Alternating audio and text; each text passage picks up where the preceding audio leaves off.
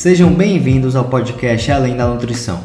A minha missão é trazer o conhecimento necessário para que você viva uma vida saudável em um corpo que você ama. E hoje nós recebemos aqui no podcast o Felipe Suou, que é formado em Educação Física e também é graduando em Nutrição, além de ter pós-graduação em Treinamento Esportivo e Nutrição, Metabolismo e Fisiologia no Esporte. O Felipe também é pesquisador do grupo de pesquisa em exercício físico, nutrição e sistema nervoso central, o GENSC. Além de toda a parte acadêmica, Felipe se destaca como treinador de mulheres e também de atletas de fisiculturismo e jiu-jitsu. Já acumula mais de 150 títulos como treinador em sua carreira. Eu adorei a conversa que eu tive com o Felipe, eu saí dela com vários aprendizados interessantes. E eu tenho certeza que você vai gostar, mesmo se você não for mulher e não tiver tanto interesse assim em treinamento feminino. Nós tivemos uma troca de ideia muito descontraída e também muito enriquecedora. Então vamos ao episódio. Seja bem-vindo ao podcast Além da Nutrição, Felipe. Eu fico muito feliz que você está aqui hoje para conversar comigo e compartilhar né, um pouco da sua história como profissional e também como atleta. Meu velho, quem está feliz sou eu. Por você ter lembrado de mim aí, ter me convidado para participar desse projeto seu aí, que com certeza está ajudando muita gente. E eu fico feliz de estar aqui para agregar um pouquinho e aprender também, né? Como a gente tinha conversado anteriormente no Instagram, né? Você falou que não, vou aprender um pouquinho. Rapaz, quem vai aprender mais sou eu. a gente vai aprender juntos, né? Aquela coisa, é isso mesmo. Meu querido, eu queria começar dizendo que é muito inspirador poder acompanhar a sua trajetória. A real é que a gente se conheceu lá em Recife, aí onde você mora, acho que era 2017, 2018. E naquela época já dava para perceber que você sabia muito bem do que você estava falando. De lá para cá eu vi que muita coisa mudou, você construiu aí uma empresa sólida de consultoria, até mesmo mentoria para outros profissionais, né, hoje em dia. Então, eu queria começar entendendo, né, como é que começou essa ideia da educação física, de se tornar um treinador. É uma daquelas coisas que vem lá desde moleque. Como é que foi isso? Pode me contar? Cara, vamos nessa. Desde moleque, eu gostava de artes marciais, né? E aí eu tive uma trajetória bem longa no taekwondo. Fiquei no taekwondo dos meus 5 a 6 anos de idade até os meus 22 anos. Então, tipo, foi bastante tempo treinando taekwondo e para o taekwondo eu fiz outras modalidades esportivas, né? Eu treinei karatê por três anos, treinei capoeira por uns cinco anos, né? Joguei capoeira, né? Como se falava na época, né? Por aproximadamente uns cinco anos. E aquela coisa que todo que todo garoto faz, né? Futebol, futsal, coisa de escola, né? Que costumeiramente tem escola. Nunca uhum. fui muito habilidoso para futebol, né? Era goleiro, né? Ah. a galera botava o cara para ser goleiro e tal. Mas falando de lutas, sempre foi uma coisa que eu, eu, eu tive uma facilidade maior, né? Eu, eu sempre tive, assim, como é que eu posso dizer, uma, uma aptidão maior para lutas. E até o, o, os meus mestres que eu tive ao decorrer da vida, né? Sempre incentivaram muito eu continuar nesse caminho aí. Se não fosse lutando, mas que pelo menos dando aula eu nunca me vi realmente me dando aula, eu dando aula de lutas. nunca imaginei. Uhum. Eu, não, eu acho que eu não, acho que eu não nasci para isso. Tá? Apesar de gostar bastante, eu acho que não era essa pegada. Mas foi daí, desde moleque, que eu comecei a, a, a pensar assim, poxa, como é que eu posso usar, é, de repente, algum benefício de algum exercício para me ajudar aqui na luta? Na época eu não tinha noção de nada do que era musculação. Enfim, eu achava que musculação era simplesmente para a galera ficar forte. Né? Uhum. E, e, só. Até porque musculação não era uma coisa tão popular. Eu lembro não. que eu comecei a treinar, eu comecei a treinar, eu tinha 17 anos. Na época, cara, na minha cidade, beleza, não era uma cidade grande onde eu morava, era uma cidade pequenininha e tal, subúrbio. Mas tinham três academias na cidade inteira, sabe? E a academia que eu treinava era uma academia que nem peso de, de, de ferro tinha, as anilhas eram de cimento. Sacou? Eu tipo assim, é. o cara colocou uma lata de tinta e aí colocou o cimento dentro e tipo assim, você não sabia quantos quilos tinha ali. Era tipo assim, ó, pega dois do igual, sabe? Pega, pega duas latas iguais aí. A, aqui, aqui no Nordeste, né? É muito comum o pessoal tirar água de cacimba, né? Aí tem uma polia assim, e aí ficava uma corda que a gente chama atualmente aqui no Nordeste de corda de cacimba. Né? Principalmente aqui em Pernambuco, o pessoal é, usa muito essa expressão corda de cacimba, então colocava essa corda na polia e aí tu amarrava do outro lado da corda uma, um peso qualquer e fazia um tríceps ali, né? Tu puxava de um lado da polia e o peso estava do outro. Enfim, a, a, parada era bem arcaica, assim, não era um negócio mega desenvolvido. Então, quando eu entrei na musculação aí, né, já dando um salto temporal aí, quando eu entrei na musculação, a ideia era como é que eu posso usar isso aqui para melhorar minha performance lutando. Mas eu imaginava que eu iria ficar forte e só por ficar forte eu lutaria melhor. Né? E hoje a gente sabe, Nem sempre é já. Né? já há bastante tempo, que não tem muita relação é, você ser um cara hipertrofiado com você ser um cara forte. Né? É. São coisas, são, são grandezas, eu não vou dizer inversamente proporcional, mas a gente pode trabalhar uma grandeza sem necessariamente trabalhar outra. Né? Sim, Vamos sim. colocar assim. E aí, o início de querer ser treinador veio daí, entendeu? Porque eu, eu, eu me apaixonei por aquilo. Eu disse, poxa, eu entrei aqui na musculação para melhorar a minha performance lá no Taekwondo. Não vou mentir para você que também tem aquele quê de querer ficar um pouquinho mais forte e tal, né? Mas a, a, a motivação assim primária, né? Foi, foi essa, né? Eu vou dizer assim, essa foi a obrigação. Eu nem gostava de treinar. Eu dizia assim, rapaz, o cara vai pagar para pegar peso. Que história louca é essa? Isso não entra na minha cabeça, né? E tal. Mas aí, tipo, quando eu comecei a treinar e ali e tal, aí fui ganhando um pezinho, aí fui gostando, e aí vieram outras motivações, né? Principalmente a de ficar mais forte. E aí foi passando o tempo, passando o tempo, passando o tempo. Eu disse, poxa, eu queria, de repente, é, fazer algum curso, alguma coisa que eu conseguisse aplicar de forma exata os conhecimentos da musculação dentro do taekwondo. Nessa época eu conheci o professor Valdemar Guimarães. Sim, nessa, mestre. Nessa época aí. Eu li o livro dele, o. o Eita, meu Deus. Anabolismo Total. Anabolismo né? Total. Eu ia falar sim. o Mundo Anabólico. O Mundo Anabólico é outro livro que eu li depois, que é o do Azenildo Moura. é, Dois clássicos, né?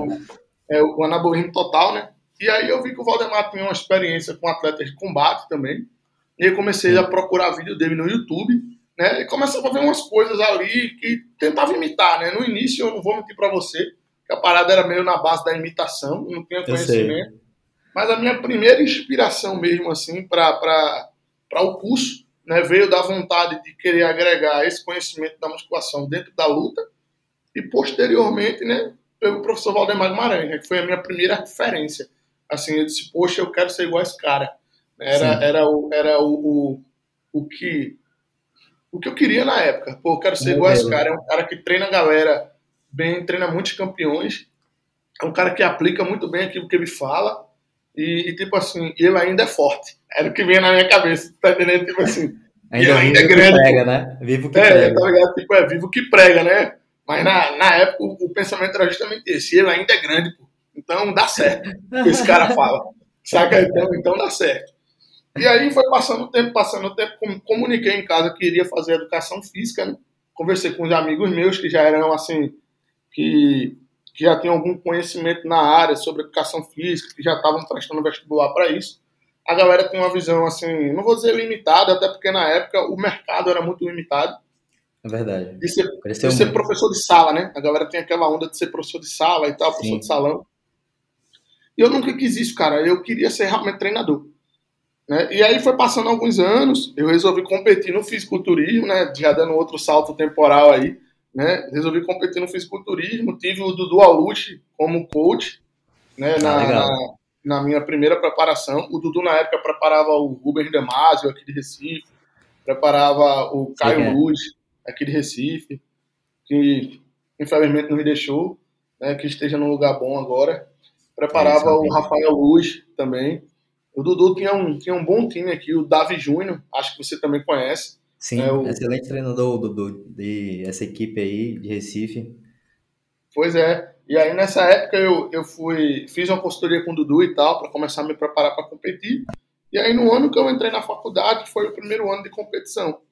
E aí essa, essa junção de coisas que aconteceram, vamos colocar assim, de, de aquela vontade de ser treinador por conta da luta, e depois comecei a ficar mais forte, de, despertei, despertei uma vontade de competir no fisiculturismo, de levar o meu corpo ao extremo para também tentar entender aquilo, porque eu sempre falo, é, eu acho que o treinador não necessariamente ele precisa ser um multicampeão como atleta, mas ele Sim. precisa ter uma vivência mesmo que Pelo seja menos, uma, né? uma vivência mínima com aquele esporte que ele se propõe a preparar alguém. Eu fico brincando sempre. Eu nunca prepararia alguém para jogar basquete. Eu não sei nada de basquete. velho. Você tá entendendo? Tipo, a única coisa que Total. eu sei de basquete é assistir. Né? Então, Total. então, tipo assim, eu não vou entrar, eu ia indicar alguém. Entendeu? Tipo certeza. assim, se alguém chegar, se alguém chegasse aqui no meu consultório querendo fazer uma preparação para esse tipo de coisa, eu ia indicar alguém que tivesse uma experiência maior do que eu com isso. É um fato. Eu não é, é uma coisa bem particular minha. Eu não, eu não me meto aonde eu não vou dar o meu 100%. E aí, certinho. tipo, a ideia do fisiculturismo veio daí também, de vivenciar um novo esporte, já que eu estava imerso no universo, da, no, no universo das lutas ali. Eu disse, pô, deixa eu vivenciar isso aqui, isso aqui é bacana, eu gostei de ficar mais forte e tal. Vamos lá. Aí eu decidi competir em 2012 e vim competir só no final de 2013, né? Tipo, hoje em dia eu vejo o pessoal muito Sim. apressado, né? Com certeza, é. Tipo, vê, eu comecei a treinar em 2007. Com... Até 2012 eu só pensava em ficar forte. Então foram aí Construir uma estrutura, né? Criar uma estrutura. construir uma base. estrutura. Não é? Foram cinco anos de treino. E aí eu lembro que em cinco anos de treino, os dois primeiros anos, vamos dizer assim, foram meio perdidos porque eu não, não sabia o que era dieta. Né? Sim, sim. Fazia, só comia. Né? E aí depois, os três, os três anos seguintes, eu já fazia uma dieta e tal. E aí, em 2012, quando eu conheci o Dudu, né, quando eu passei a fazer consultoria com o Dudu, fiz um tempo consultoria com ele, foi quando eu fui apresentado a uma, a uma dieta mais voltada, de fato, para rendimento e tal. E fui apresentado também, vamos lá, vamos entrar no assunto polêmico, aos esteroides anabolizantes, né? Vamos nessa. Sim, sim. Mas é, o- é o- é uma grande comparação que eu sempre faço. Na minha época, a gente queria primeiro saber o que o cara comia e o que o cara e como o cara treinava, e não o que o cara tomava. Isso era a última coisa que alguém perguntava, sabe? A galera perguntava: "O que é que tu come? Como é que tu treina?" Só depois era o que é que tu tá tomando. Não era não, não é, Isso é não era uma verdade, coisa é assim. verdade. Tanto- Tanto é que os caras da minha academia, dessa academia aí, é, essa academia mais ferrão, vamos colocar assim, né, mais concreta, Old school, old school. os caras te desencorajavam a usar qualquer tipo de coisa. Quando Sim. você tava lá treinando, e aí de repente você perguntava para um cara, cara, tu tá tomando alguma coisa para ficar mais forte? Os cara, esquece isso, pô. Vai treinar, É verdade. vai comer, sabe? Tipo assim, chega em casa. era essa, a cultura era essa. É, antigamente. sabe? Tipo assim, pois era. É tipo assim, era, era, era, era uma outra cabeça em relação a, a, a- ao shape, era, uma, era outra cabeça em relação a tudo que rodeia o shape, tá? A, a cabeça não tava, até dos próprios caras que não tinham, como, vamos dizer assim, tanto conhecimento técnico, eles valorizavam muito mais o treino do que as drogas. Então, voltando lá para quando eu estava falando em 2012, já tinham cinco anos de treino, fui apresentado ali em 2012 aos esteroides, mas de início eu tive medo de usar, não vou mentir. Tinha medo, achava que ia tomar, ia morrer, que ia ter câncer e tal. E aí eu só vim fazer uso praticamente dois meses antes do campeonato, que foi no ano seguinte, né? No, no, no, no final de 2013, campeonato. Então, nesse mesmo ano eu entrei na faculdade, né? Eu entrei na faculdade na metade do ano de 2013. E aí, tipo, já estava recheado de experiências, né? Experiências ali de treinamento com fisiculturismo, experiências ali é, com, Nas artes marciais. com as artes marciais e queria muito, muito, muito, muito fundamentar toda aquela prática com a teoria que eu ia ver na faculdade. Sim. Foi assim que começou a paixão pela educação física, né? Eu falei pra caramba aí, mas é, eu Massa acho demais. que começou Não, por aí. Tudo começou pela luta e não pelo fisiculturismo, como todo mundo acha, né? Pra tu ver, né? E eu achei muito legal a história toda, tanto a questão de ter começado numa academia bem de ferreiro, né? Como a gente chama, com aquela academia, não é nem de ferreiro, é de concreteiro, né? Já é Concreteiro, né? tudo de, tudo de concreto e pá. Isso é bem, é bem legal, esse tipo de história. E. E, cara, deixa eu te falar uma coisa, desculpa te interromper. É, eu achava aquilo tão normal que a primeira academia que eu entrei com ar-condicionado, eu tomei um susto. Sabe? Tipo assim, eu disse, irmão, como é que a galera treina aqui, pô? Como eu também achava ruim Como assim, antigamente. pô? É, tá ligado? Tipo assim, como é que a galera treina com ar-condicionado? Como é que sua, né? Pô, ele nem sua, pois é, tá ligado? Tipo assim, como pode? Isso aqui tá errado, pô.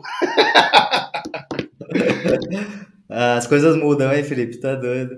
Pois é. Mas e, e me conta uma coisa, e a nutrição, como é que chegou nisso tudo? Porque eu sei que você tá acabando um curso de nutrição também. Como é que foi que você decidiu fazer essas duas graduações, né? Cara, vamos lá. É, eu vou voltar antes da educação física para te explicar a nutrição, beleza? Viu antes ainda? É, tem um antes ainda. Antes de fazer a educação física, eu fiz química industrial, né? Sou formado ah. em química industrial. E aí, ah. o que, é que aconteceu? Eu, eu, eu vou pular a parte do curso, vou logo para o final, tá bom? Para não estender Vai. muito. Mas aí, tipo, quando eu estava na faculdade de química, né? Quando eu estava cursando química, eu fui estagiar no laboratório de análise de alimentos. A gente analisava ah. toxinas em alimentos e avaliava e analisava agrotóxicos. Entendeu? massa. Então, o que é que acontecia? A equipe era composta por farmacêuticos, biólogos, engenheiros, outros químicos e nutricionistas. Entendeu? Sim, a equipe multidisciplinar, né? Ali fazendo a Era a equipe multidisciplinar lá no laboratório. E eu tive a, a, a honra, né? Eu digo a honra, assim, de trabalhar com um mineiro que ele era ex-atleta de powerlifting. Pô, massa. O cara dividia a bancada comigo, tá ligado? Tipo, ele era o operador do cromatógrafo, que é um equipamento que a gente usa para fazer as análises. Uhum. E aí a gente trocava muita ideia, principalmente sobre nutrição. Porque nessa época, eu tô falando aí de 2011, tô falando de 2011, nessa época, é, foi a época mais ou menos que eu comecei ali a, a, a pensar na competição, né, e tal, a querer uma coisa mais mais, mais ou menos assim, tal, antes de decidir, de fato, né, que eu decidi em 2012 que queria competir, embora só tenha competido em 2013. Mas a ideia já estava começando a ser amadurecida ali e tal. A e aí esse cara tem uma experiência com competição, né? Esse, esse cara tem uma experiência com competição, mesmo que de outra modalidade, mas já tem uma experiência maior com dieta do que eu e tal. E a gente conversava muito, velho. Muito. E sempre que podia, é, a gente ia na sala do nutricionista e ficava trocando ideia com o cara também, tá ligado? Uhum. trocando ideia e tal, não sei o quê. Na época, a gente chegou a avaliar a albumina, que estava muito em alta, né? A albumina era uma coisa que falava muito. A Sim. gente avaliou alguns suplementos lá, albumina e whey, tá? A gente também avaliou whey, alguma, algumas marcas de whey. Foi naquela época lá do... do que estava saindo muito de laudo do Félix. Eu lembro do Félix, sim. Foi e tal. Enfim, a gente também chegou a avaliar algumas marcas de whey lá e tal. E aí a gente ficava sempre trocando essa ideia sobre nutrição, né?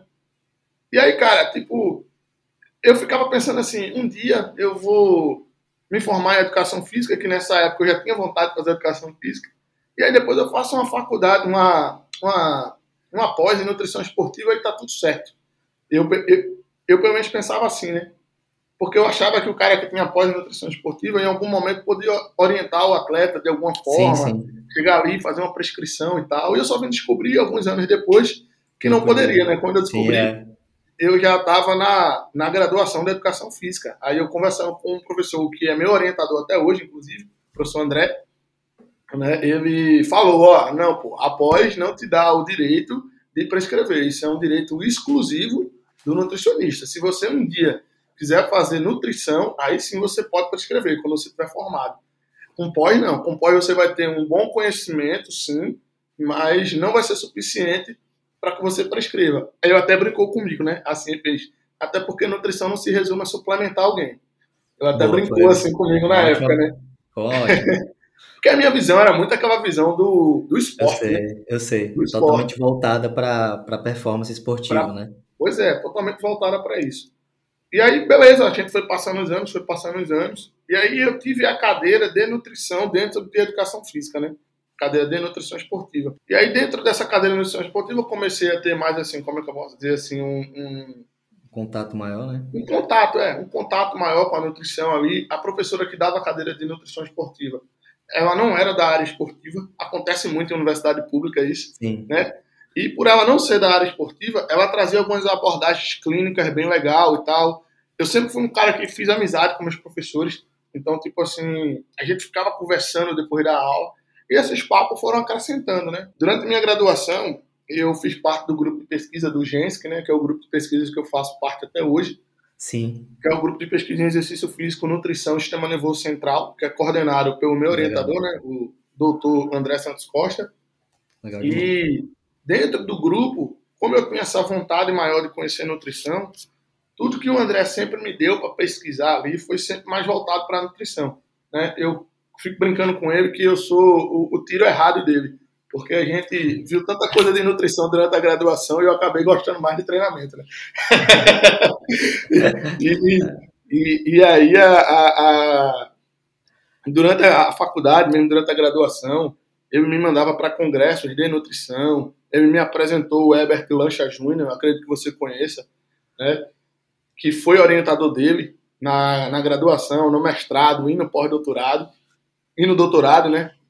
Então ele Teve me apresentou. Fortes influências, né? Teve umas foi, influências foi, fortes aí. Foi, foi, foi sim. Ele me apresentou o Lancha, né? Eu fui para um congresso conjunto com o Lancha, me apresentou o Marcelo Saldanha Ock, me apresentou o Bruno Gualano, que são todos referências aí no, dentro da nutrição. E eu, eu particularmente, eu comi o material desses caras, né, velho? Tipo, eu tenho, eu tenho um, uma pasta aqui no computador que tem para lá de 4 GB de artigos que eu peguei na época com o Marcelo Saldanha. Ele me passou num pendrive, velho. Porque na época uhum. eu não conseguia fazer essas transferências longas. Essas assim. nuvens, né? Essas nuvens pois aí é. que colocou. Era, passou no pendrive, então, tipo assim, essa parada de nutrição, de estudar a nutrição, veio daí, né? Vou dizer assim, mais, mais assertivamente de 2015 para cá. Vamos colocar assim, que eu entrei mais de cabeça assim, na nutrição, né? Por conta dos, dos congressos que eu comecei aí, né? E aí, em 2015, veio o Congresso Internacional de Bioquímica do Exercício, que o Lancha conseguiu trazer para o Brasil. E aí foi massa esse congresso, porque a gente teve acesso a, a caras como Stuart Phillips, que a gente só ouviu falar em artigo, estava palestrando lá, tá ligado? Enfim, é foi, um, foi um congresso muito legal, muito bacana. Logo em seguida teve o congresso de nutrição e obesidade, que o Lancha também foi o, o organizador, foi em São Paulo. Eu participei. É, entre outros congressos que fui, que estavam o Marcelo Saldanha, estava o Bruno Gualano, estava é, o próprio Lancha, enfim, estava a Maria Islander, que é uma referência aí na, quando a gente fala de bipídios. Então, tipo, é, foi, foi nessa vibe, cara. Grupo de pesquisa e tal, e indo para congresso, apresentando trabalho. E aí, quando eu me formei, eu conversei com meu orientador novo, disse, André, a gente precisa fazer uma pós. Eu queria muito fazer uma pós. Ele disse, vamos fazer mestrado comigo? Eu disse, cara, eu quero ir para o mercado de trabalho agora. Pode ser que o mestrado seja um, um segundo ficar, passo, depois um terceiro a pesquisa, né, no mestrado, então é outra pois é. pegada, é. né? Mas agora eu queria mesmo trabalhar, velho. Eu preciso trabalhar. Ele disse, ó, faça uma pós naquilo que você possa exercer. Eu sei que você gosta de nutrição, mas você não vai poder exercer é, a profissão de nutricionista com pós-nutrição esportiva, como a gente já conversou num outro momento, lá no início do curso. Então faça outra coisa que você goste. E aí eu fiz a pós em treinamento esportivo, né? Eu sou pós-graduado em treinamento esportivo. E logo em seguida, quando eu terminei a pós, eu disse, é, tá na hora, velho, eu tenho que fazer nutrição.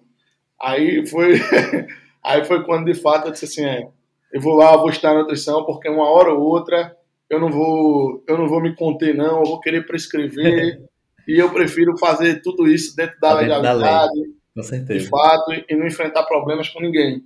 E aí foi, de fato, quando eu entrei na nutrição, paralelo também eu entrei numa pós-graduação em nutrição e metabolismo, né? Enfim, e tô aí pleiteando mestrado agora junto com ele, né? Mais demais. Eu achei que foi, foi super, foi super, super inteligente, assim, toda essa, essa trajetória aí acadêmica, porque um complementa o outro muito bem, né? E você tem todo esse, esse background na parte esportiva, de esportes, artes marciais, enfim, né? Tudo isso que envolve, eu acho que se complementa muito bem para poder justamente você fazer o trabalho que você faz hoje, né? Então acho que é bem, bem legal isso. pois é, o, caminho, o, caminho, o caminho foi por aí. E aí eu fico até curioso, tipo, pensando um pouco na parte dos esportes, né? Que você comentou aí toda a questão do, das artes marciais, que veio desde muito novo, depois passando pelo fisiculturismo, e até hoje você ainda é de jiu-jitsu, né? Eu queria uhum. te perguntar, quais são os maiores aprendizados que você tirou, ou que você ainda tira dessa experiência esportiva que você traz para sua prática como profissional de educação física? O que é que você acha assim que você tirou de melhor assim de estar nas trincheiras, né, de estar trabalhando, mas também ser um atleta?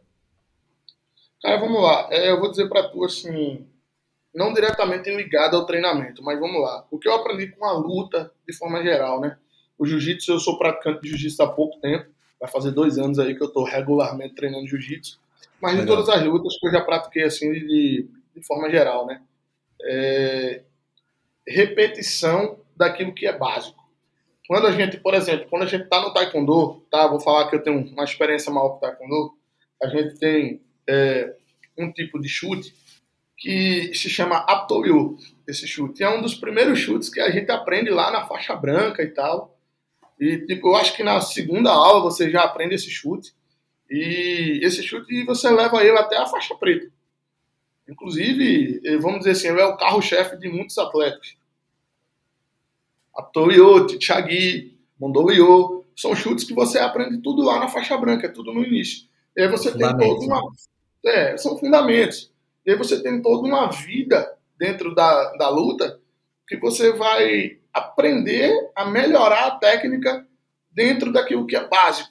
Quando a gente migra é, é, para educação física, nutrição, ou qualquer que seja a área, o grande aprendizado é para você ser um bom profissional, na minha opinião. Você tem que dominar aquilo que é básico.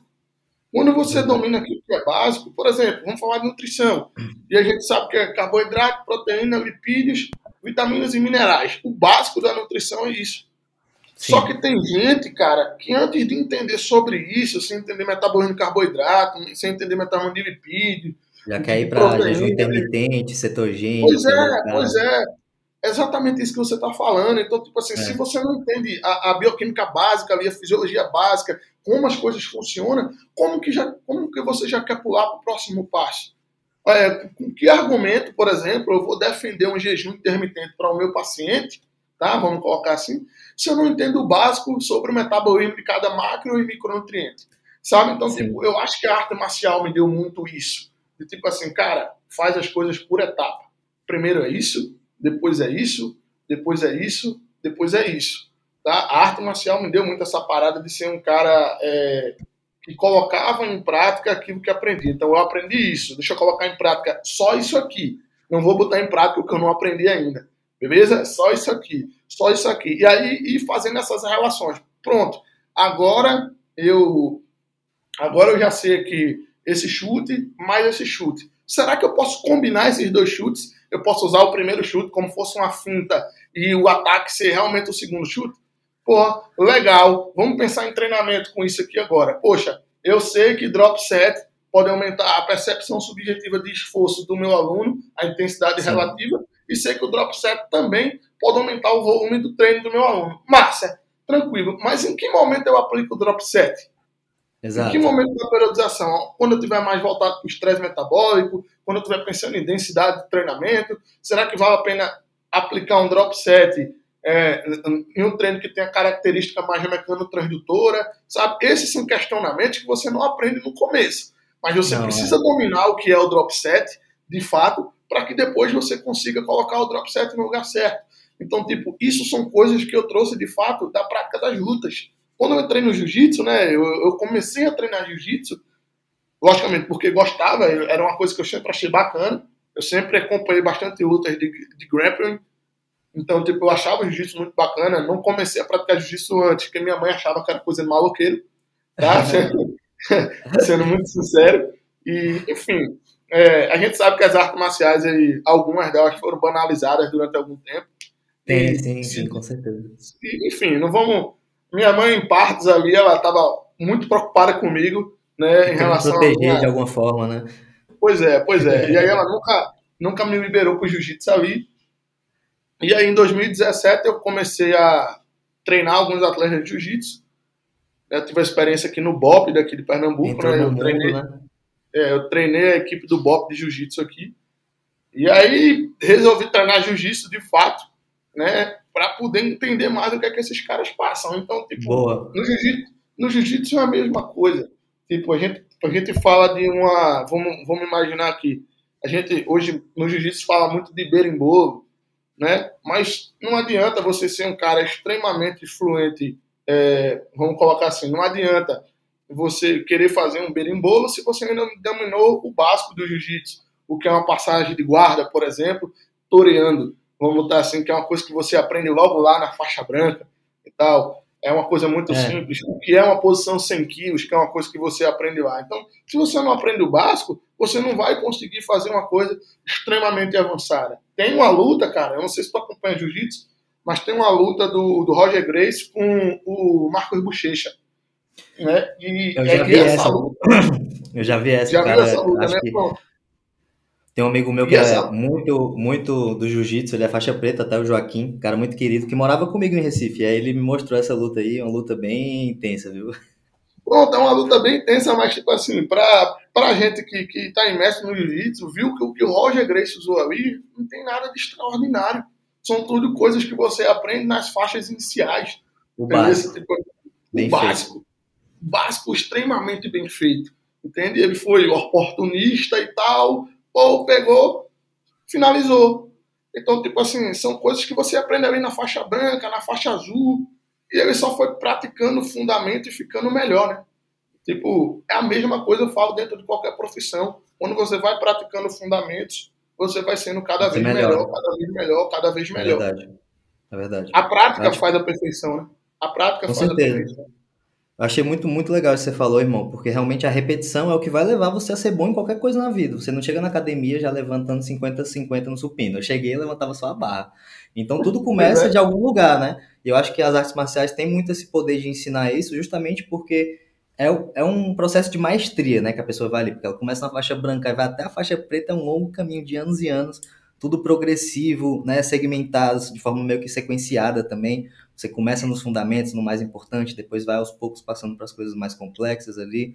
Então acho que isso se, se vale muito, assim, tanto para educação física quanto para nutrição.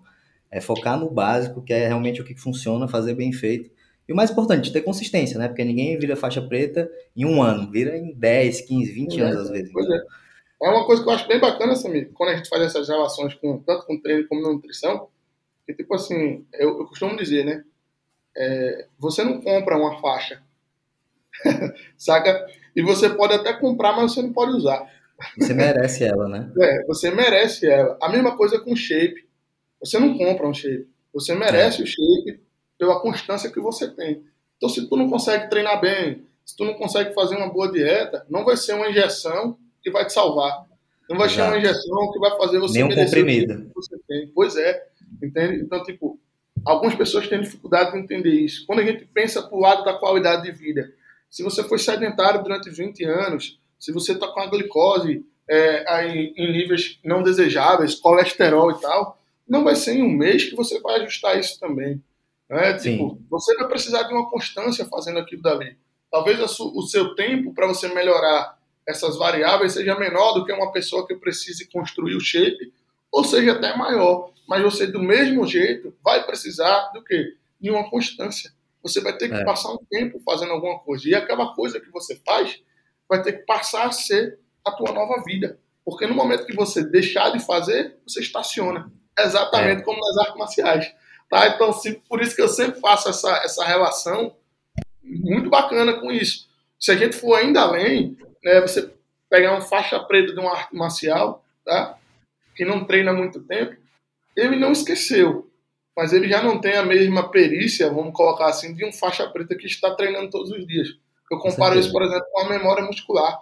Se você já teve um shape muito bom algum dia, se você já foi constante em dieta, em treino, possivelmente não é? Vai ser mais tipo fácil. Aí, né? Você, quando você voltar a treinar, quando você voltar a fazer dieta, tá, você vai conseguir ter aquele resultado mais rápido. Você vai Sim. conseguir, de fato, ali é, chegar aonde você chegou muito próximo em um tempo menor, porque você tem o quê? Um arcabouço celular. Você já sabe o caminho. Pois é.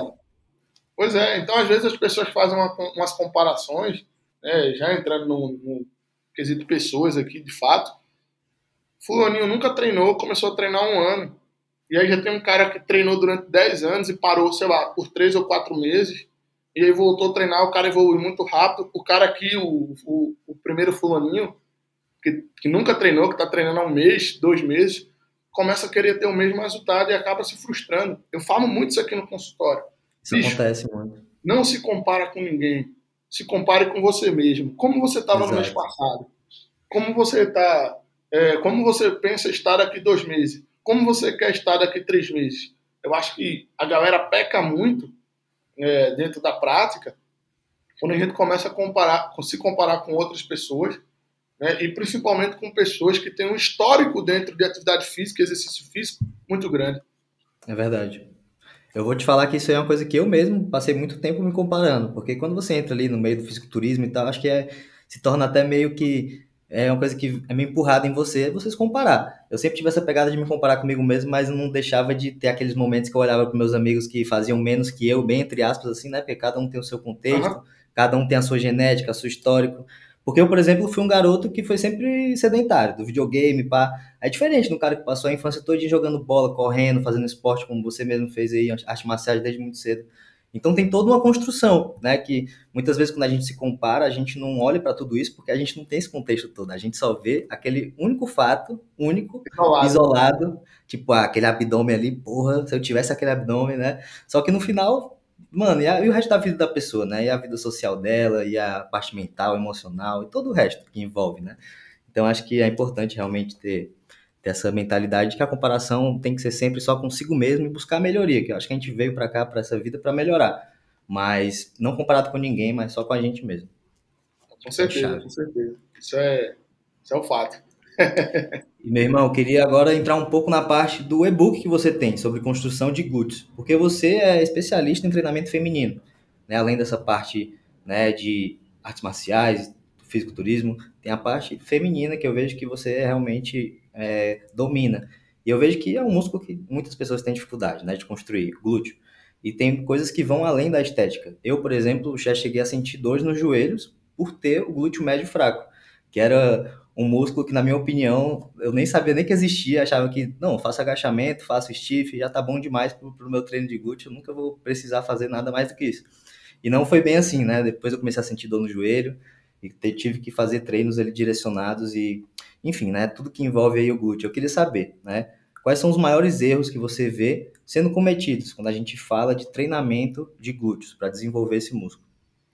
Cara, eu acho que, vamos lá, né, o, o, os principais erros cometidos no treino de glúteo geralmente são causados por conta de uma corrente da educação física, tá? Não estou querendo criar polêmica aqui, mas uhum. uma corrente da educação física que durante muito tempo defendeu que os exercícios isolados Complexo. não têm eficiência alguma, né? Então, tipo, vamos imaginar há quanto tempo o pessoal da fisioterapia trata lesões, né, com exercícios isolados, né? Se a gente parar e pensar bem, há quanto tempo o pessoal da fisioterapia não fortalece músculos específicos com exercícios isolados? Né? Isso tem anos, anos, décadas. Né? Verdade. Quando a gente pensa em treinamento, Pois é. Quando a gente pensa em treinamento buscando performance, né, seja essa performance de fato uma performance para alguma arte marcial, alguma modalidade esportiva, coletiva ou individual, ou até quando a gente pensa em estética, tá? Esses exercícios, na maioria das vezes, são desprezados. Por quê? Porque quando a gente entra no, no, no mercado estético, durante muito tempo você falou em emagrecimento. Hipertrofia não é uma coisa tão nova, não, tá? Quer dizer, não, é, não é uma coisa tão velha, não. A galera, é, antigamente, a galera antigamente queria muito emagrecer, pô. Ninguém queria ficar tão forte assim. Quem queria ficar forte era homem, pô. Mas a mulherada, mulherada não queria ter superior, era é mulher não treinava superior, e mulher quando entrava na academia não era com o objetivo de ficar forte, era com o objetivo de emagrecimento. Então, tipo assim, se você pegar os padrões até de, de, de shape de antigamente, era que as mulheres.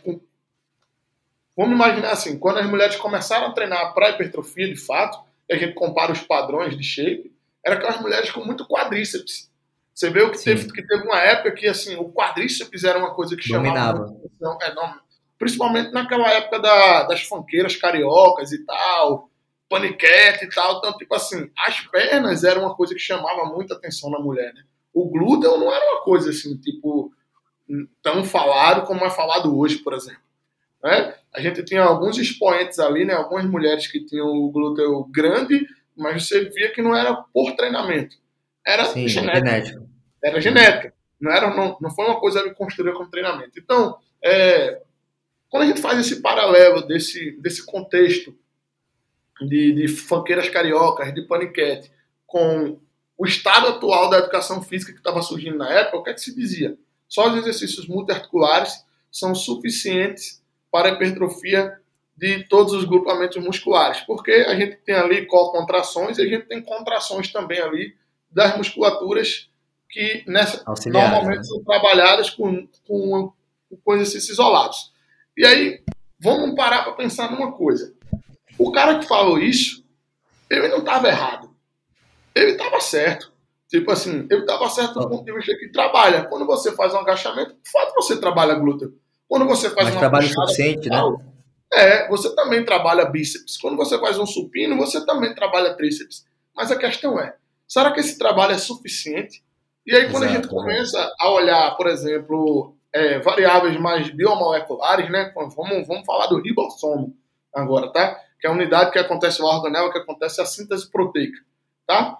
Então, quando a gente pensa que o volume de treinamento tem uma relação íntima com a biogênese ribossomal, e o volume de treinamento também tem uma relação íntima com os agentes miogênicos e mutagênicos, que são o IMRF4, MIF5, MIOD, miogenina, toda aquela parte lá de diferenciação e proliferação de células satélites e tal, das células satélites, quando a gente para para pensar que o volume de treinamento tem uma relação íntima, Influencia nisso.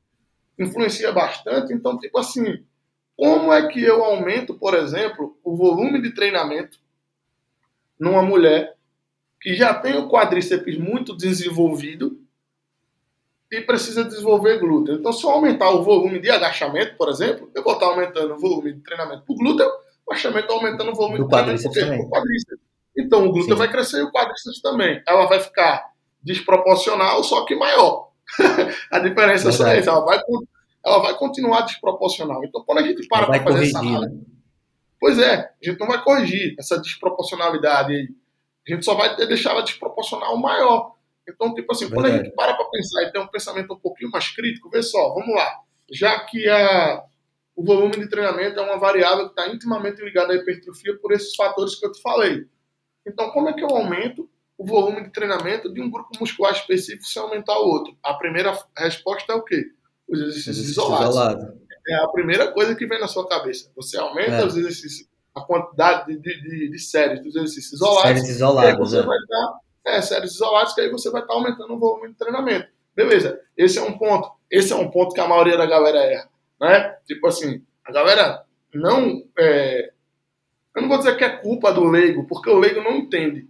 Mas eu Não acho que é culpa do profissional se deixar levar por uma única corrente dentro da educação física. Porque, cara, isso aqui não é um filme de X-Men, não, que você escolhe ser amigo de Xavier ou ser amigo de Magneto, tá ligado? Tipo assim, é muito louco isso, velho, tá ligado? Tipo assim, A galera quer vestir a camisa do time em todas as ocasiões, né?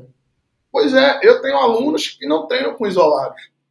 Aham. Eu tenho alunos que treinam com isolados. Eu treino com Então, isolados. tipo né? assim, pois é, o grande lance é você saber para quem você está prescrevendo. Então, o primeiro erro que, que, que acontece bastante nos treinos de glúteo, vamos, vamos colocar assim, são dos profissionais de quererem colocar todas as pessoas num único saquinho de prescrição. Tipo, todo mundo cabe nesse saco aqui.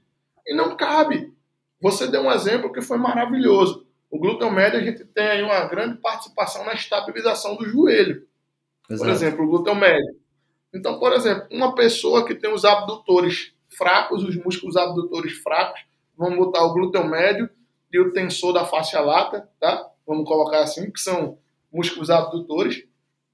E tem, por exemplo, um- um- uns adutores encurtados. Essa pessoa vai ter uma facilidade a ter um valgismo dinâmico quando essa pessoa está agachando, por exemplo. Pessoas que têm valgismo dinâmico em algum momento pode ter alguma complicação a nível de menisco medial.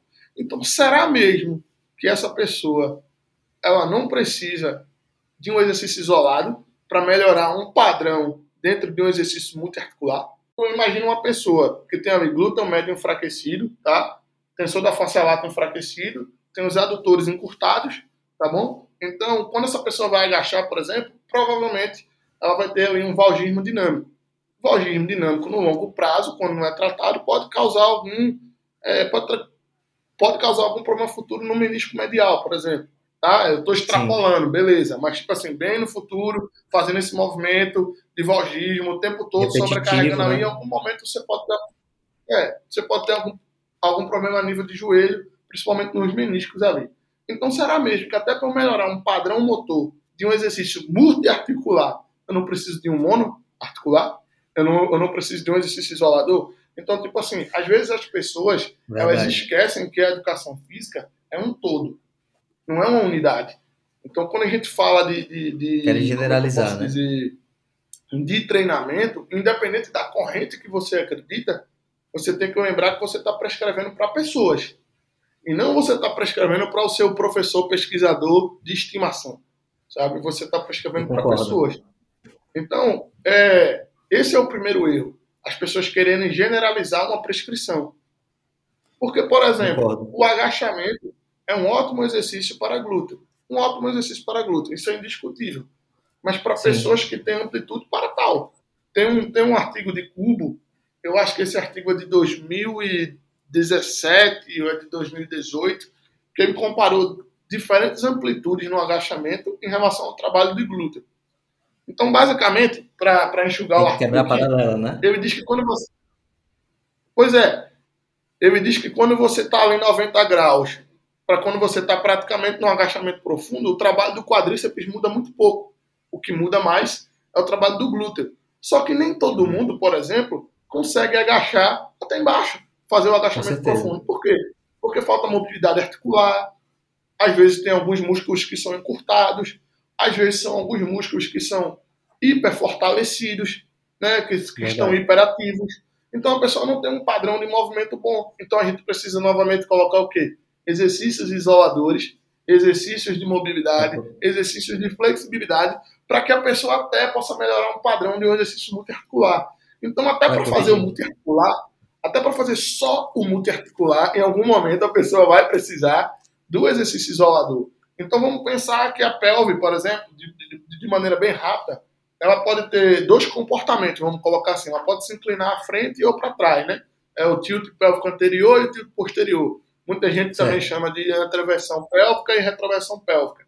E aí vamos pensar né, naquela postura de que a gente brinca muito aqui em Recife de bunda de chinês, que é aquela mulher que tem a bundinha para dentro, geralmente tem um quadríceps muito grande, tá? Sim. Tem um quadríceps muito grande. Então, quando você pega o reto femoral, ele é um músculo biarticular, né? Ele está inserido ali no quadril, está inserido no joelho. Então, quando você tem esse músculo super solicitado, naturalmente a tua pelve vai inclinar. Então, tudo que você fizer, por exemplo, de exercício multiarticular, vamos imaginar aqui é, agachamento, vamos imaginar leg press, vamos imaginar um afundo, tu vai ter uma hipersolicitação maior ainda dos quadríceps do que do glúteo. Isso vai ser um fato. Por quê? Porque tu não tem uma postura de pelve neutra, vamos colocar assim. O teu quadril não está em posição neutra. Vamos colocar assim entre aspas, tá? O teu quadril não está em posição neutra. Então tu precisa de alguns exercícios para que tu possa restabelecer esse equilíbrio pélvico. E aí a gente começa a falar de outros músculos mais profundos, cara.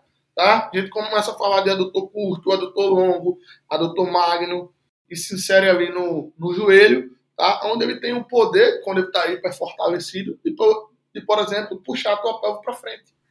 Né? E aí, com essa rotação da pelve que acontece, né, essa inclinação da pelve, para ser mais exato, que acontece, tu pode inibir a ação do teu glúteo. E aí, quando tu inibe a ação do teu glúteo, e aí tu vai continuar agachando, tu vai continuar aí fazendo estimula cada vez menos, né? Tu vai se... Ué, vai estimular cada vez menos. E tu pode se matar de fazer exercícios ter... isoladores que não, não vai ter resultado. Porque o quê? A gente vai ter um glúteo inibido. E aí é que entra é, os outros, as outras coisas que não são tão descritas dentro do, do, do treinamento para hipertrofia, do treinamento para performance e tal que são exercícios de mobilidade, novamente, que são exercícios de flexibilidade, que são muito, que são muito condenados dentro da musculação pelo mito de que vai reduzir a força, que alongamento atrapalha a hipertrofia e tal. Tem toda, tem toda essa, tem toda essa, essa, essa história aí que, que, que as pessoas falam justamente por interpretação errônea de alguns artigos.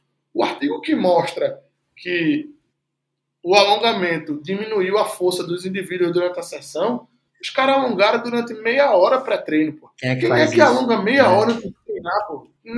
Se o cara tem meia hora só para alongar antes do treino, depois o cara faz uma hora de treino, depois mais meia hora de carne, meu amigo, eu quero seu emprego. É tá verdade. Tá tipo assim, não, eu tô, eu tô falando, é muito tempo, pô.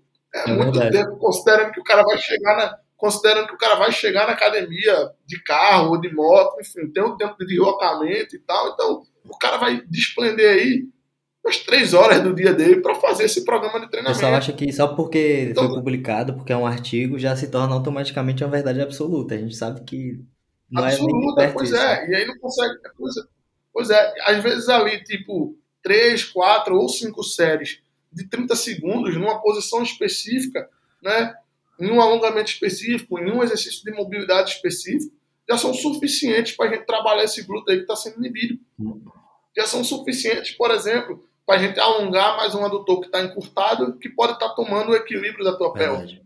sabe? Então, tipo assim, são muitas minúcias que, infelizmente, a galera da educação física, falando bem de forma geral mesmo, acaba ignorando, tá? Porque fica naquele pensamento engessado de, tipo, videogame, tá ligado? Tipo assim, no Mario Bros, né? O cara pega o cogumelo, o cara cresce. O cara pega a florzinha, o cara Atira atira um fogo, negocinho, né? O cara pega a peninha, o cara pega a peninha, o cara voa. Aí na educação física os caras fazem o seguinte paralelo. A- é, agachamento é para quadríceps, leg press é para quadríceps, né? É, é, elevação pélvica é para glúteo. Tá, mas o que é que está além do exercício? Né? O que é que eu preciso entender além do exercício? Não é só fazer essas relações. Então isso é um ponto muito forte, um erro muito forte quando a gente fala em glúteo. O segundo erro, vamos colocar assim, né, para pontuar o segundo erro, é a falta de uma avaliação postural, vamos colocar assim, para de fato determinar se você é encurtado, se você tem uma articulação hipermóvel, se você tem um músculo muito fortalecido, se você tem algum músculo enfraquecido. Ah, beleza, Felipe, mas como é que tu faz isso na consultoria online, por exemplo?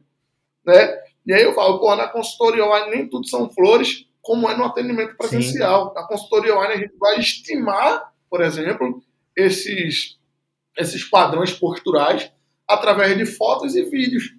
Tem alguns testes que a gente pode pedir para o aluno fazer em vídeo, tem algumas posições de foto que a gente pode pedir para o aluno que vão ajudar a gente a montar ali a nossa prescrição. É tão completo como o presencial? Não, Não, sim, nunca vai ser, cara. Nunca vai ser. Nunca vai ser. No presencial eu tô pegando, no presencial eu tô. Tá ali, tá na minha frente, de fato. Eu tô falando com a pessoa em tempo real e tal, tô fazendo todos os testes. É mais Com completo, mas não quer dizer que no outro momento, né? Não, não quer dizer que a pessoa que faz um trabalho online não possa ser assistida no máximo que se pode dentro de um trabalho online. Então, o segundo ponto é o segundo ponto que eu falo que muita gente erra é isso, menosprezar é, os desvios posturais quando a gente pensa em treinamento específico para alguns grupos musculares.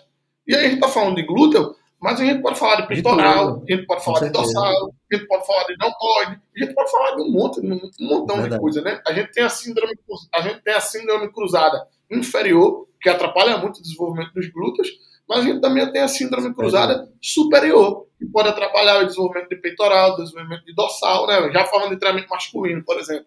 Então, tipo assim, são um montão de coisas que a gente precisa entender antes que de fato a gente precise, antes de fato a gente prescrever. Por exemplo, vamos lá, eu sei que não tá, eu sei que não tá dentro de glúteo, mas deixa eu falar aí. É, falar.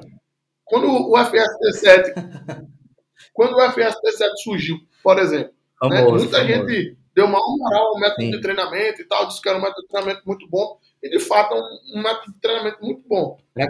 Mas uma coisa que o Rani Rabon, uma coisa que o Rani Rabon trouxe, que não era tão comum na musculação, pelo menos na musculação Alongamento entre moderna, as séries, né? colocar assim, o alongamento entre as séries, sabe? Tipo assim, ninguém falava mais disso. Se você pegar os atletas antigos, se você for lá na Arnold, extremos, caras faziam faziam- alongamento extremo, faziam alongamento com peso, né? Real. Pois é, e hoje isso se perdeu. Então hoje você pega uma, uma, uma pessoa que está começando a treinar musculação, uma, uma garotinha, entrou na academia, você pede para alongar, ela dizia, eu vou hipertrofiar se eu alongar. É tipo assim, e eu vou perder força se eu alongar? Aí às vezes dá vontade de dizer assim, que força? Que você nem Ainda tem. vamos construir essa força, né, querido? Pois é, você acha que você é forte botando 10 quilos no leg press? Me poupe. Né? Eu achei é? muito interessante o que você falou um pouco atrás, a questão do generalismo, porque eu vejo muito isso na nutrição também. O pessoal acha que, que uma coisa que funciona para uma pessoa vai funcionar para todas as outras, quando não é o caso. E muitas vezes o que funcionou para mim cinco anos atrás não funciona mais hoje, porque já mudou o contexto, já mudou tudo. Então, eu costumo dizer que eu sou um agnóstico nutricional. Eu não, não acho, não sigo nenhuma, nenhuma religião dessa de jejum, de cetogênica, low carb. Eu vejo tudo como ferramentas que você coloca ali na sua caixa de ferramentas e utiliza elas conforme a situação. Então, no treino é a mesma coisa. Né? Não dá para dizer que uma coisa é melhor que a outra. No final, você tem que analisar o contexto e decidir. Né? E eu achei, e teve, achei interessante também que você já entrou no assunto que eu ia perguntar na sequência, que é justamente os desbalanços posturais.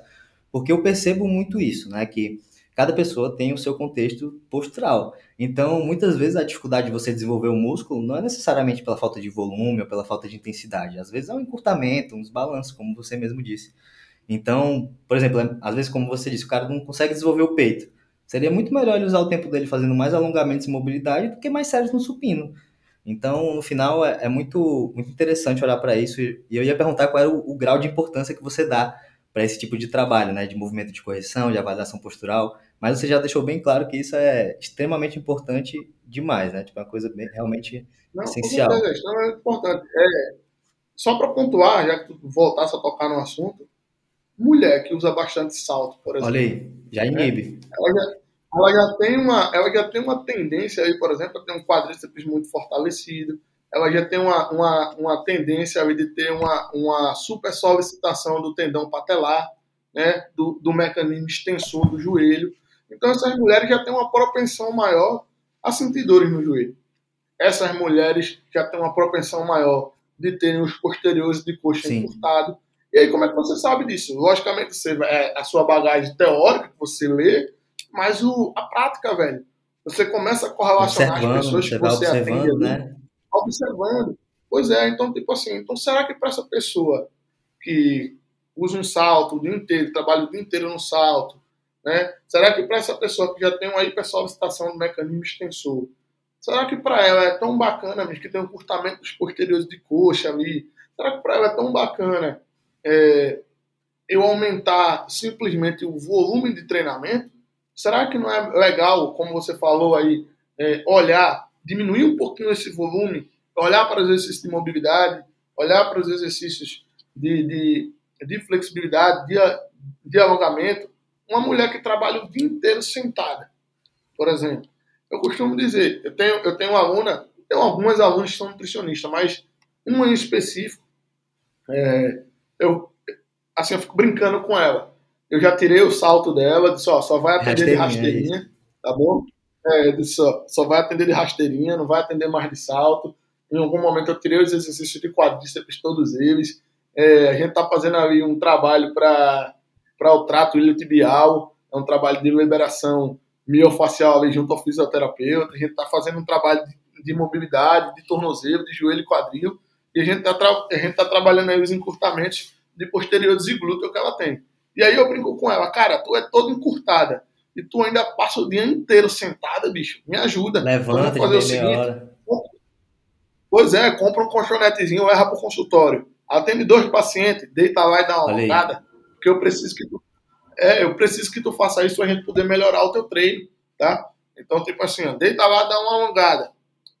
Alonga glúteo, alonga posterior de coxa, alonga piriforme, sabe? Vai, vai alongando ali pessoas. É importante que você faça esse alongamento específico, pelo menos umas três vezes no dia, porque você vai se sentir melhor quando você for, treinar. Não falo nem do ponto de vista de hipertrofia, mas até de dor, de dor cara. Porque se você treina com dor, se você treina com dor, você, você não consegue imprimir bem. uma boa intensidade, você não consegue imprimir um bom volume, né? E aí você não consegue o resultado que você queria. Então, quando a gente fala de hipertrofia, às vezes a galera fala, ah, o cara da hipertrofia, é só 3 de 10 e 4 de 15 e não sei o quê. Mas hipertrofia, velho, tá mais embaixo. É. Tá ligado? Existe uma camada, existe uma camada que tá mais acima, né? Tá mais acima da hipertrofia, que é o quê? É justamente o que se falava em treinamento lá atrás, na época de Bompa, na época de Vercochances, na época dessa galera aí, que falava lá atrás, que hoje em dia ficou esquecido. Por quê? Porque hoje é como a galera, como você acabou de falar, a galera é muito, tipo assim, é, gosta de religião. É, como né? se fosse, né? E acaba, acaba misturando é. as coisas. Quando poderiam ter ferramentas de todas as religiões, entre aspas, né? Tirar o melhor de cada coisa de e fato, ver o que, é faz mais sentido para você, né? Coisa. Em determinado momento. Pois é. E, cara, Felipe, você falou em relação à, à inibição, né? As mulheres que usam salto e tudo mais. Eu fiquei curioso. Você costuma usar exercícios de pré-ativação antes do treino com seus clientes? E você poderia, sei lá, dar um exemplo Cara, de uma rotina, algum exercício que para poder ilustrar, né, o que, sim, sim. O que é uma pré-ativação? Sim, sim. É, eu costumo muito fazer ativação, pré-ativação em cadeira abdutora, tá? Abdutora? Bastante. Costumo fazer. É, na cadeira abdutora e também com aquela passada lateral com a mini band. Sei. Sabe? Eu gosto de fazer ativa, eu, eu gosto de fazer pré-ativação de glúteo médio também, aquela passada lateral. Tem uma aluna específica, cara, que sofreu um acidente, cara. Esse, assim, esse caso é bem, é bem legal, velho. Não por ela ter sofrido um acidente, tá? Graças Pela a Deus que ela tá viva. Né? Pela reabilitação. Ela sofreu um acidente e o ônibus ficou em cima dela, cara, Caramba. pra você ter ideia. Foi, ela ficou embaixo do ônibus nesse acidente. Os escombros do, do ônibus ficou em cima dela. Essa menina, ela teve o quadril todo refeito, cara. Nossa. Tipo, o quadril dela, o, o, a crista ilíaca dela, né? Ela é toda refeita com, com eu acredito que é titânio. Entendeu? Tem uns anéis de titânio. E aí, tipo assim, ela ficou sem mobilidade alguma. Imagina que o pós-cirúrgico disso. Nossa, meu Deus do céu. Ficou horrível. É, sabe assim, do ponto de vista de mobilidade mesmo. Então, tipo assim, quando ela chegou no consultório, ela, ela trouxe raio-x, ela trouxe ressonância, ela trouxe tudo quando a gente foi prescrever esse treino e tal. E eu fiquei muito feliz dela ter confiado em mim para para fazer esse trabalho com ela. E o engraçado é que ela, e o engraçado é que ela falou assim: eu preciso de glúten. Era uma coisa que eu queria muito ter, sabe? Então, tipo assim, eu disse: não, deixa comigo, que a gente vai chegar lá. Mas primeiro eu preciso que você treine sem dor, Perfeito. beleza? Quando você passar a treinar sem dor, quando a gente fazer toda essa, essa reabilitação de você treinar sem dor, a gente Vamos começar pelos fundamentos. Né? Vamos começar pelos fundamentos. É. Pois é, vou chegar na pré-ativação. E aí a gente começou a fazer ali é, exercício de mobilidade, exercício de flexibilidade, exercício de alongamento e tal. A gente começou aumentando, a gente começou aumentando alguns volumes específicos. E eu coloquei, eu comecei a fazer alguns protocolos, vamos dizer assim, entre aspas, off-label, como o pessoal fala uhum. na medicina, que não tem essa comprovação científica de alguns exercícios, mas que na prática eu observava alguns resultados. Por exemplo, um, um exercício de pré-ativação que eu usava muito para ela, tá? que no começo ela sentia dor ao fazer cadeira. Então ela sentia dor ao fazer cadeira abdutora. O que é que eu usava muito para ela? Eu usava o frog, frog, porque ela não tinha dor quando fazia extensão do quadril, por exemplo. Então eu usava o frog. Um monte de gente critica Sim. o frog, sabe? Então, tipo assim, eu usava o frog com a mini band, não era com carga, não. Eu disse, ó, força uma abdução, uhum. tá? Força uma abdução, eu preciso que você force uma abdução e faça o frog sem carga. E em cima você faz uma contração de pico. Sim tá? Você vai fazer a sua, a sua, a sua pré-ativação vai ser essa. E depois a gente passa para um exercício mais isolador de glúteo que eu possa colocar uma quantidade maior de carga. Que exercício seria isso? Uma elevação, pélvica, barra, por exemplo. Né? Pois é. E aí teve momentos que a gente fez até mais de um exercício de pré-ativação. Por exemplo, a gente fazia o frog, quando a gente saía do frog, a gente fazia uma abdução só que em vez de a cadeira abdutora, a gente usava novamente a mini band, com ela em decúbito lateral, fazendo uma rotação é, externa do pé e fazendo movimento. Por quê? Porque quando a gente faz essa rotação externa do pé e está em decúbito lateral, a gente tem basicamente o glúteo médio trabalhando isoladamente. Não é igual na cadeira Sim. abdutora ali, que a gente tem alguns músculos acessórios ainda. Então a gente trabalha isoladamente ainda mais esse glúteo médio. Então, como a gente estava querendo fortalecer bastante esse glúteo médio para trazer um equilíbrio pélvico novamente, para que a gente conseguisse trabalhar o glúteo, esses trabalhos foram muito importantes. Então, pensando numa rotina, tá? Já saindo dela, né? Já usei o exemplo dela, mas pensando Ótimo numa rotina exemplo. sem ser um caso tão sem ser um caso tão extremo, eu colocaria um exercício ali que a gente pudesse trabalhar é, com repetições altas, tá bom? Geralmente se faz pré-exaustão dessa é. forma. Não é um exercício que a gente quer ali, de fácil, destruir o músculo, que não quer ali acabar com o músculo naquele exercício é só de fato uma pré-ativação mesmo. Então eu colocaria um exercício como uma passada lateral com mini band, colocaria uma cadeira abdutora, seguido de um exercício que a gente conseguisse uma intensidade de carga um pouco maior. E aí pode ser uma elevação pélvica na barra, pode ser uma elevação pélvica na máquina, né? É um outro exercício bacana, seguido de um outro exercício que não necessariamente precisasse ser isolador, mas que tivesse um trabalho de glúteo muito grande. E a gente tem alguns exercícios como agachamento Sim. búlgaro, a gente consegue imprimir uma boa intensidade um corpo de carga. um pouco inclinado à frente, uma... né? O búlgaro com o corpo mais, mais à frente. Pois é, com o corpo mais inclinado à frente. A gente tem o afundo, por exemplo, com o step na frente. Você pode colocar um step à frente se você tiver amplitude para isso. hoje esse. Fizesse hoje esse. Pois é. Você aumenta ali o trabalho de glúteo também, quando você põe um step à frente né? Seguido de outros exercícios que você vai terminar, vamos colocar assim entre aspas, de aniquilar seu glúteo. Pode ser um glúteo no cabo, por Sim. exemplo, que já é um exercício que, que, que você precisa ter um pouco mais de técnica, mas que é interessante ser colocado da metade para o final do treino, já quando o músculo já está fadigado. Então é um exercício que você não imprime uma intensidade de carga tão alta, mas também nem é necessário, porque da metade para o final do treino, o que manda no treino basicamente é o estresse metabólico quando a gente fala de um treino de pessoas comuns. Eu não estou falando de um cara que faz ali um treino extremamente periodizado, que vai ter suas semanas sim, de força, sim. vai ter suas semanas de resistência e tal. Eu estou falando de maneira bem, bem geral. Então, essa era uma rotina que eu sugeriria. Né? É, um exercício de pré-ativação mais voltado para o glúteo médio, um exercício que eu pudesse imprimir ela em muita carga, segundo de um outro exercício com essa mesma característica, que não necessariamente precisa ser isolador. E aí o terceiro, o quarto e o e aí o quarto ou quinto exercício pode voltar a ser exercícios isoladores que eu não preciso usar tanta carga. Legal demais. Eu vou, vou deixar para o pessoal no, nas notas do podcast alguns links desses movimentos para quem ficar, ficou curioso saber o que é o frog, saber o que é elevação pélvica, vai ter tudo, tudo aí nas notas. E Felipe, eu queria trazer um, um estudo de caso para ti aqui, para poder a gente passar para a parte final do podcast. Eu queria te perguntar, por exemplo, vamos trazer uma pessoa, como a gente depende muito do contexto, vamos trazer um, um pouco de contexto, né? Se você tivesse um cliente, um atleta, que ela quer melhorar os glúteos, mas como você falou, ela tem essa facilidade de crescer, na verdade, o quadríceps. É, quadríceps posterior, vamos dizer, as coxas como um todo e uma, uma, um músculo deficiente ali, poderíamos dizer, no glúteo. Então, como é que você faria? Qual seria a sua abordagem para trabalhar com um cliente como esse? Quais seriam os primeiros passos? Vamos lá, cara. O primeiro passo, essa, o primeiro passo que eu executar com essa cliente seria fazer uma avaliação Perfeito. postural, né? E aí, dentro dessa avaliação postural, eu ia fazer alguns testes de enfraquecimento e de hipersolicitação e de hipersolicitação de alguns grupos musculares. Além, logicamente, da minha avaliação visual, né? Que é extremamente Sim. importante. Tá? Passando essa fase de, da avaliação postural, eu faço uma avaliação de movimento, cara. É uma coisa que eu faço muito aqui no consultório. Eu quero ver o padrão de movimento dessa pessoa e alguns exercícios específicos. Estou aqui no consultório, deixa uma barra aqui, velho. É um negócio Legal. doido, velho. Aí bota a pessoa para fazer stiff, agachamento, bota para poder ver. Pois é, pois é, deixa uma barra, tem um, tem um, tem um colchonete, então eu peço para a pessoa fazer alguns movimentos para eu poder avaliar o padrão de movimento dessa pessoa. Eu faço, cara, é, eu preciso entender como é que tu agacha, como é que tu faz um stiff, como é que tu faz um afundo, para poder até te corrigir aqui, porque de repente o, o desenvolvimento do teu músculo não está vindo tão bacana, porque tu não sabe fazer o um movimento na mecânica correta. A execução não sai legal. Então esse é o segundo ponto, uma avaliação de movimento. Aí a gente entra no terceiro ponto.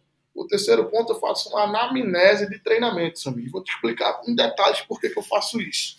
Vê só, é, a gente sabe hoje em dia, e muita gente usa disso fazer disso uma, um karma. Né? É aumentar o volume, é aumentar o volume, é aumentar o volume, é aumentar o volume. Só isso, né? Cara, Só pensa nessa variável. Pois é, eu, pois é, antes de chegar no volume, a gente já passou por duas situações aqui, né? Uma avaliação postural e uma avaliação do movimento. Agora a gente vai passar por uma avaliação, não vou, chamar de avaliação, vou chamar de anamnese de treinamento. Nessa anamnese de treinamento, o que é que eu vou fazer? Eu vou entender como é que essa pessoa treina. Eu vou pedir, meu irmão, como é que Ô, irmãzinha, como é seu treino? Me conte aí. Ela vai me contar quantas séries você faz para isso. Eu vou anotando, velho. É um habitual, anotando. como se fosse. Depois né? que eu anotei. É. Quando eu anotar tudo, aí eu vou calcular os volumes individuais para cada agrupamento que ela muscular. Eu tava, até fiz um vídeo. É, eu até fiz um vídeo essa semana com o meu estagiário ensinando como é que Legal. ele faz isso. E aí eu vou, e aí eu vou calcular os volumes individuais. Calculo os, os volumes individuais para cada músculo eu vou pensar no seguinte: aquele músculo que não está se desenvolvendo tanto, ele já está sendo, ele já está sendo treinado num volume, já tem volume bom, suficiente, sim né? ou não? Pois é. Normalmente tá. Aí eu pergunto: por quanto tempo você vem fazendo esse mesmo treino? Por quanto tempo você já vem fazendo um volume de séries alto? Por quanto tempo você já vem fazendo Muito importante essa pergunta. Geralmente, é, geralmente a pessoa já vem fazendo isso há muito tempo.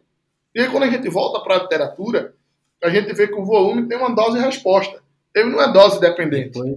Né? Que quanto mais você dá, mais você tem. Em algum momento você precisa reduzir volume, trabalhar com intensidade de carga mais alta. Em algum momento você precisa usar o princípio da variabilidade, por conta da gente trabalhar o princípio do tamanho, que são, por exemplo, a gente tem basicamente três tipos de fibra: fibra tipo 1, tipo 2 e tipo 2X. Sim. Então, quando a gente trabalha com cargas mais altas, a gente está voltado para fibra do tipo 2 e tipo 2X. Quando trabalha com cargas mais baixas, fibra do tipo 1 e algumas fibras do tipo 2. Então, tipo, isso é extremamente importante você fazer, usar o princípio da variabilidade, a gente variar os percentuais de carga, para a gente excitar os diferentes tipos de fibra e ter uma hipertrofia mais uniforme.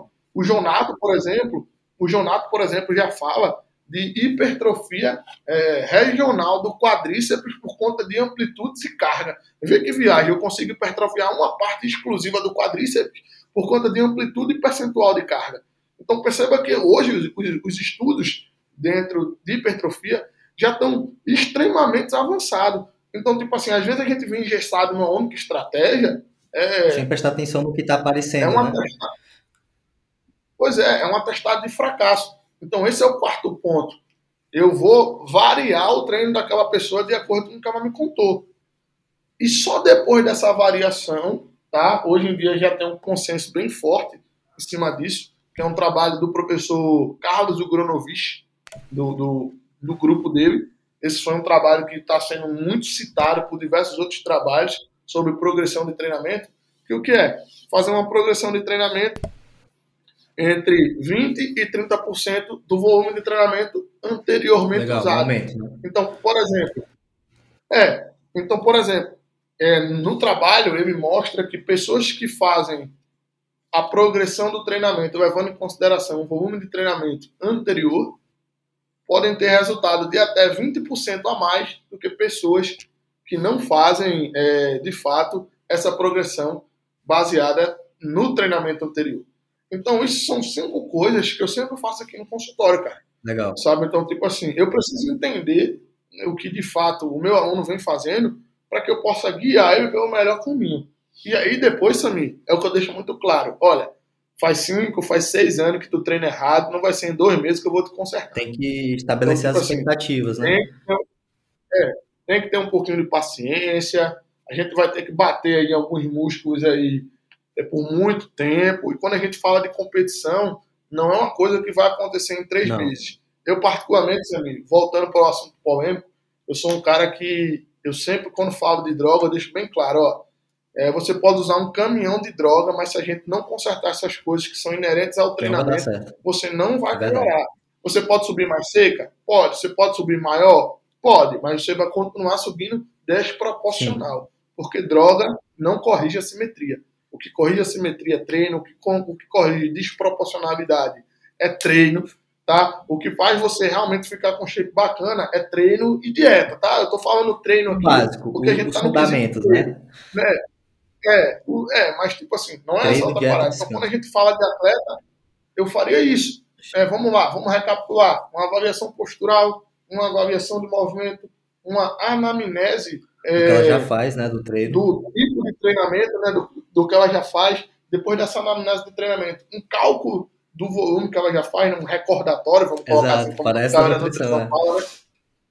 Uhum. né? O pessoal fala, né? Depois, quando eu tiver essas quatro, esses quatro resultados iniciais, mudar todo o protocolo que ela já faz, pensando no princípio da variabilidade. E ver como reage. Tá? E depois usar os e ver como Oi? ela reage, né? E aí acompanhando. E ver como ela reage. E aí teria um sexto ponto que a gente pode utilizar ainda, que é usar os princípios da periodização ondulatória, né? Que eu gosto muito de fazer. Por quê?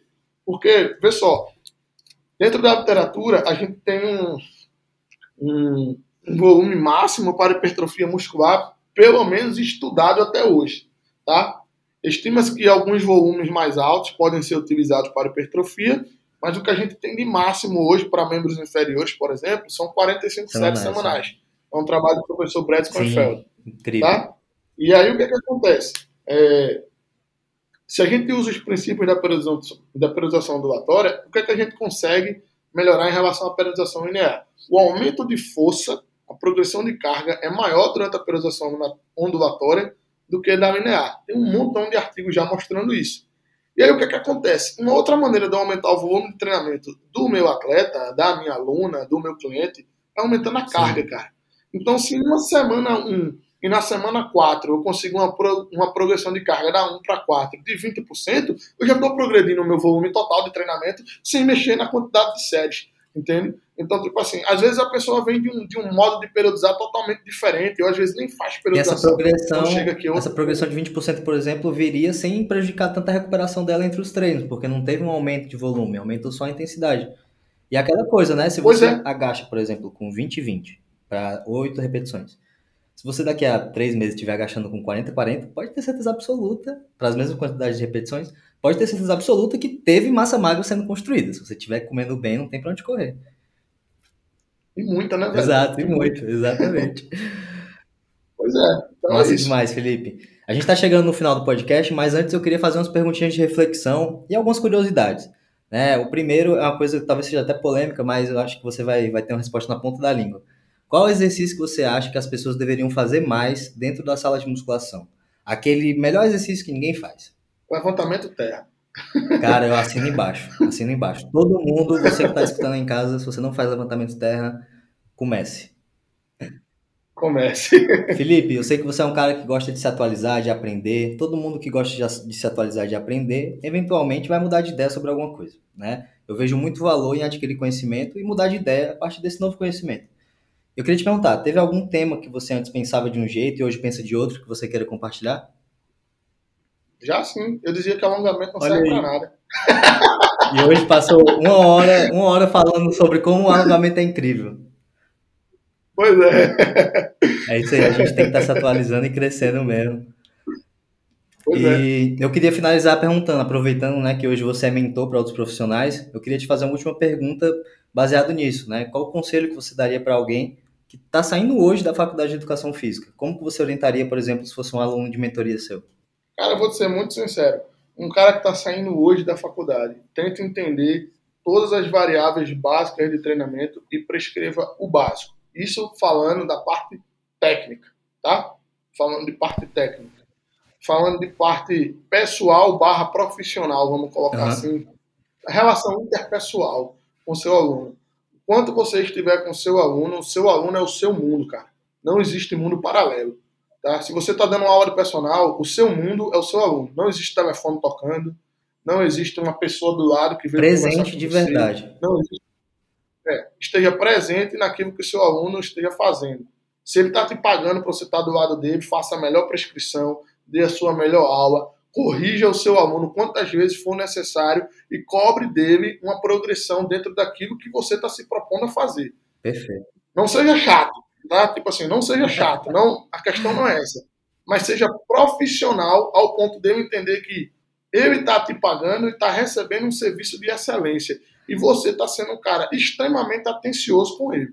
Perfeito. O que acontece hoje em dia? Os caras dão aula pegando no telefone, é. os caras dão aula conversando com outras pessoas, os caras deixam o aluno lá e vai chavecar uma menina, os caras deixam o aluno lá, estoura o intervalo, e aí depois o aluno não começa a ter resultado, e cara, eu vou te dizer, eu com consultoria online, o cara chega aqui no meu consultório e faz, já treinei com o personal e não teve resultado, se não for contigo eu vou abandonar a academia. Eu digo, seu personal era muito ruim. Eu digo Pode mesmo, deixar a resposta, né? errar. É, tipo assim, eu digo, eu digo, aí o pessoal às vezes fala, Felipe é boçal, não é, cara. Porque, tipo assim, não é questão de ser boçal, é porque se tu tá com um cara todos os dias, sabe? Todos os dias tu tá lá ministrando treinamento pro cara e tu não conseguiu colocar uma pontinha uma pontinha de foco na cabeça do cara, tu não conseguiu fazer que o cara entendesse o teu trabalho, meu irmão, alguma coisa está errada. Alguma coisa está errada. Então, tipo assim, entenda o básico, prescreva o básico antes de chegar no avançado. Do, da parte das relações interpessoais, dê atenção ao seu aluno enquanto você estiver dando aula. O seu aluno é o seu mundo. Ele comprou uma hora do seu dia. Se você for personal trainer, ele comprou literalmente uma hora do seu dia. E nessa hora, não existe outra coisa a não ser o seu aluno. O seu aluno é o seu mundo. Acho que essa, essa mensagem aí para quem está saindo agora da faculdade foi incrível. E, cara, Felipe, queria realmente agradecer pela participação aqui no podcast. Foi uma satisfação enorme receber você aqui. E eu queria te perguntar, onde é que o nosso ouvinte pode saber mais e pode acompanhar o seu trabalho? Cara, nas minhas redes sociais, né, tem aí o, o, o arroba Felipe Siwol, F-E-L-I-P-E, C-W-O-L, tá? Meu arroba aí, arroba Felipe Siwol. Eu tenho um canal no YouTube chamado Siwol Project, Legal. tá? Tá meio parado o canal, não vou mentir, porque com essa correria toda aqui da abertura da minha clínica, é, eu tava no estágio de nutrição, minha esposa tá se formando em nutrição, tava dando uma força a ela no final, porque ela desempenha outra profissão, minha esposa é militar, então tava bem conturbado, fazer um estágio, TCC, com, e, conciliar o militarismo, enfim. Nessa correria toda eu fiquei pouco ativo lá no, no, no YouTube, mas tem lá canal do YouTube também, certo? Então essas são minhas duas principais redes aí hoje.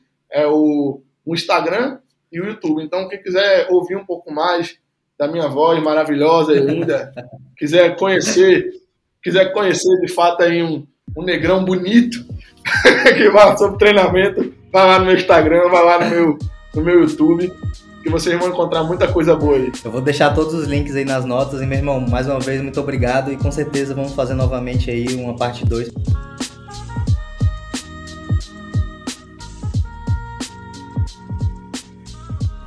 Esse foi um episódio que eu me diverti muito gravando. O Felipe é um cara muito sangue bom e que sempre que eu tiro um tempinho para conversar com ele eu dou muita risada e aprendo bastante também.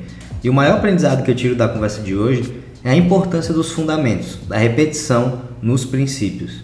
Então foque nesses, independente de que objetivo você esteja buscando. Todos os links que nós conversamos estarão nas notas do podcast. Te vejo no próximo episódio.